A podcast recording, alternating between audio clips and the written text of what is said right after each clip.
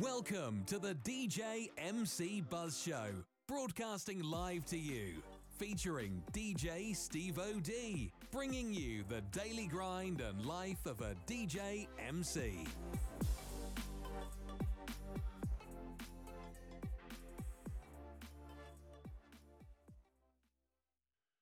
Yo, yo, it's DJ Steve OD back for episode two. Thank you for everyone who tuned in to the first episode. I'm grateful, fortunate, and honored. Uh, the second episode, we are going to talk about this this episode and the next episode episode we're going to talk about tools, gear, planning. What does it take truly to be an effective DJ MC? Without further ado, though, before we talk about gear, there's a lot of other things that go into this. You don't wake up one day and say, Gosh, I want to be a DJ. Or maybe you do. Um, so, you know, pre tools and gear discussion is today. First, most importantly, the main fundamental question you got to ask yourself is Do I have a support system? Do you have family, friends, colleagues, and unfortunately, money to put into this. When you wake up and say, I want to be a DJ, or hey, you know, what? I think I could do this, is that support system in place? That is critical, critical, critical. Fortunately, my wife supported me in this based on my past. Uh, again, running light sound for bands, being in the music industry as well, uh, playing out. Uh, I did have fundamentals about being in front of people. That's most important. Um, do you have friends, fam, friends, family that you can run this by? You know, are they going to support you? Are they going to be there that you can bounce ideas off of them? Do you have the mindset and passion? Do you have a mindset that you can actually conquer and make it through? Do you have the passion, the drive? Those are questions that you need to ask yourself. Can you do this? Well, you can do anything. You're your worst enemy when it comes to can you accomplish anything? But also importantly, can you deal with people? Because you're going to deal with a lot of people, regardless whether you're a club DJ, wedding DJ, corporate, private party, you're going to deal with a lot of people. And sometimes you can't make everyone happy but you can. Just have an open mind, be able to listen. You know, with with my company, when I'm onboarding someone, whether it's a wedding, a dance, uh, a corporate event, open their minds to discussion to tell you about their dream and their purpose and passion for this event. With that, you'll get all of the information that you need. Can you work in front of complete strangers? Yeah, I mean, fortunately, I came from a public speaking and uh, presentational background with my uh, corporate job. So, yeah, that didn't bother me. But some people it does. Most importantly, you need to think about your brand. What am I bringing to the table? How am I going to differentiate myself from everybody else? So when we talk about brand, this is the big thinking part. This is the big thinking part. It's what's my name going to be? What am I going to do? What am I going to go after? How will you be different? You know, I'll use myself as an example. We customize every single music part based on the client's needs. So whether it's the wedding procession, um, the you know uh, before the seating of the guests, the introduction of the wedding party, the father-daughter dance, etc. All of those, all of those items, I use an app called Vibo. Well, Vibo allows me to plan the exact timeline, all of the music pieces based on the input of the customer, so that they have an intricate part. And when you guide them into picking and choosing that music, you have di- differentiated yourself from the normal DJ that just, well, here's my set list. Here's the set list that I always play for weddings. Now, of course, everyone takes requests.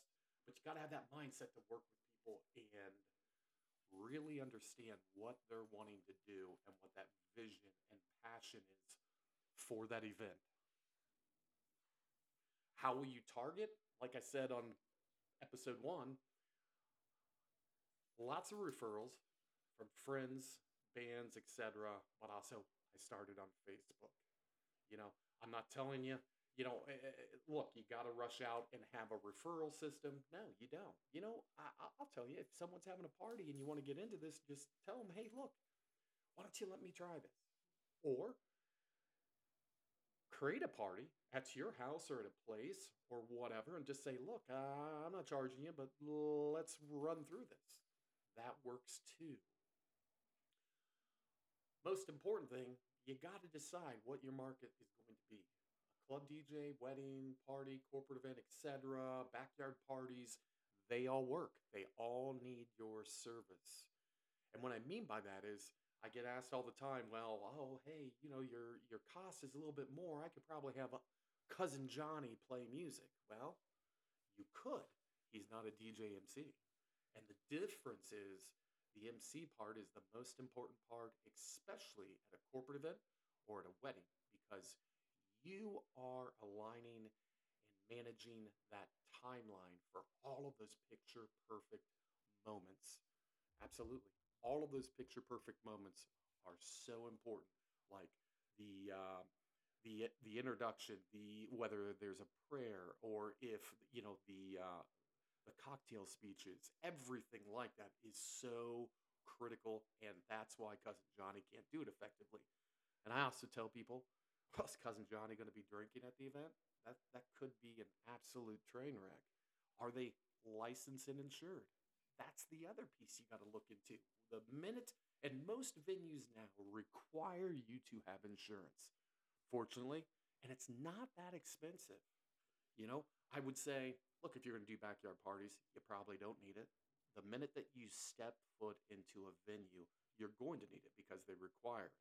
Uh, I have a $2 million insurance policy. Well, why is that important? Well, because at the end of the day, let's face it, if something falls over, someone trips over a cable, and you didn't effectively uh, zip tie or, or hide all of your cables, or someone is drunk at an event, falls into one of your light stands, it falls over and blah, you're liable.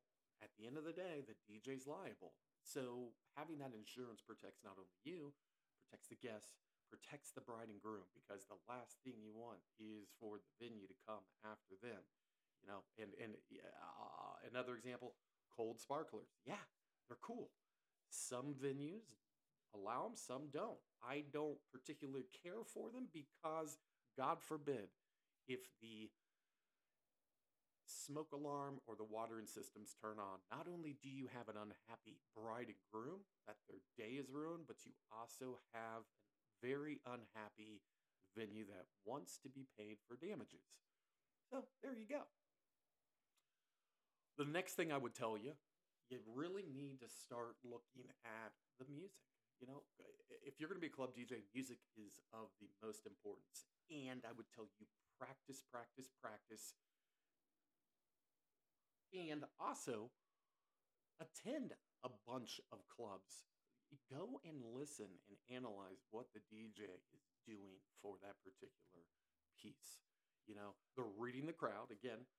That people management, right? Uh, people watching, as I discussed on episode one, people watching, getting the music to energize the crowd and being able to blend that music and, uh, you know, I'll use the example again. Can't go from a country song to 128 uh, beats per minute song. It just doesn't work. I always like to refer to it as the roller coaster hill. If you get a request for a certain song, you got to be able to blend that in at some point. You know what I mean? At a wedding, music and the MC skills are most important. That's the that's the key critical piece for a wedding DJ. Being able to read that crowd and monitor and drive that timeline and MC all of the critical pieces. For a party or corporate, I would say music, important. Gear, yes, because a corporate event And that's a whole different discussion for next episode when we talk about just the bare minimum equipment that you will need. But for a corporate event, if there's 400 people, you're going to need multiple mics. You're going to need multiple um, pieces of speakers, etc., lighting, etc. That's a whole different world. Now, I'm not trying to bore you, but do your market research. How many DJs, MCs are in your area? Well, quite honestly, it really doesn't matter. There's enough business out there for all of us. But look and see. Look and see and do that due diligence so that you're setting yourself up. Most key, I would tell you listen to music, whether it's for an hour a day. Just look at all different genres of music. Look at look at the um, the top charts. What music is popular? Sometimes you can't remember the name of the song or the artist, but you know the song, or vice versa. Look into that. Do your research on music. That is key, critical. Just immerse yourself with music so that you can actually start building. Okay, well, and again, I do things different. I use Vibo. My clients are inputting the music that they must have, and then I pepper or blend in certain wedding um, playlists that I go back to or fall back on as filler. Perfect. Um, that that that's that's super important. Um, set goals and objectives. So hey, you know what? I think I want to get into this, so I'm going to spend the next three four weeks looking at market, looking at what is going to be my brand, um, even practicing in front of a mirror, talking on a microphone, you know? But definitely involve music into your life daily and listen to it. You know, uh, I, I can't live without Sirius XM, giving them huge kudos, but um, because I can look at different genres of music and listen to it on anytime I'm in the car, driving, even on the phone, etc. I, I also um, subscribe to Spotify, and uh, you know my my my personal mixer, the Reloop Mixon Four, um, uses either Algoriddim, Apple driven, or Serato. But both of those, you can actually stream music on the fly from Tidal. Tidal works very well. I can actually take my Spotify list and convert it into Tidal. Very awesome. And like I said, attend events, clubs, parties, other DJs. Uh, like if, if a DJ is going to be at a bar, go listen. Invest the time to kind of figure out what you're wanting to do. Make notes of what you see and you like. And then we'll start talking about okay, well, how am I going to orchestrate that? And that's going to be a truly deeper discussion episode two, episode three is on gear. Go start pricing gear. Go and look. You know, like Guitar Center, or if you have um, uh, a Music City or something like that. Go and actually look and touch and feel equipment. Look around at pro audio gear, whether it's subwoofers or you know, I, I yeah, I use 18 inch subwoofers and 15 inch two way mains. Those are for bigger events. Um, but I also love the uh, Electro Voice 50 M's, Evolve 50 M's, because it's a column array. And quite honestly, my rule of thought is an event with 150 people or less, I can use those. Anything bigger than that, I need to go with bigger sound equipment so I'm not pushing and overdriving my gear. It's that simple. Go look and touch and feel. Uh, we'll talk about that in detail next episode. But definitely, here's the other thing subscribe to YouTube and follow other DJs. You know, I'll tell you, for the past six years, I follow DJ Rick Webb. Um, DJ Rachel is awesome. Joe Bunn. There are multiple, and just you know, they they do these gig logs where they where they show preparing for the event, setting up for the event, and then they show video clips of whether this was awesome when this happened, and then they show themselves playing, uh, actually, you know, doing the DJ MC, and then afterward they'll talk about what worked, what didn't. Those are so awesome. Follow everyone that interests you. That's that's key. So not only listen to music, involve yourself with music, look and touch gear, work on that mindset, work on your brand, work on what do I want to accomplish, and give yourself goals. Look, again, next four next four weeks, I'm going to involve myself on writing down notes on who I am, how I'm going to be different, what am I going to target, and can I do this? And again, offer to host a practice party or event. So, like if you're a member of a, let's just say, an Eagles or a Moose or anything like that, or you have friends that have a basement and you know you, you hang out and listen to music anyways.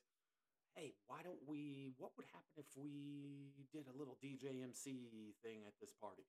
That could work. That would get your hands on experience before you're in front of a paying client, customer, or venue.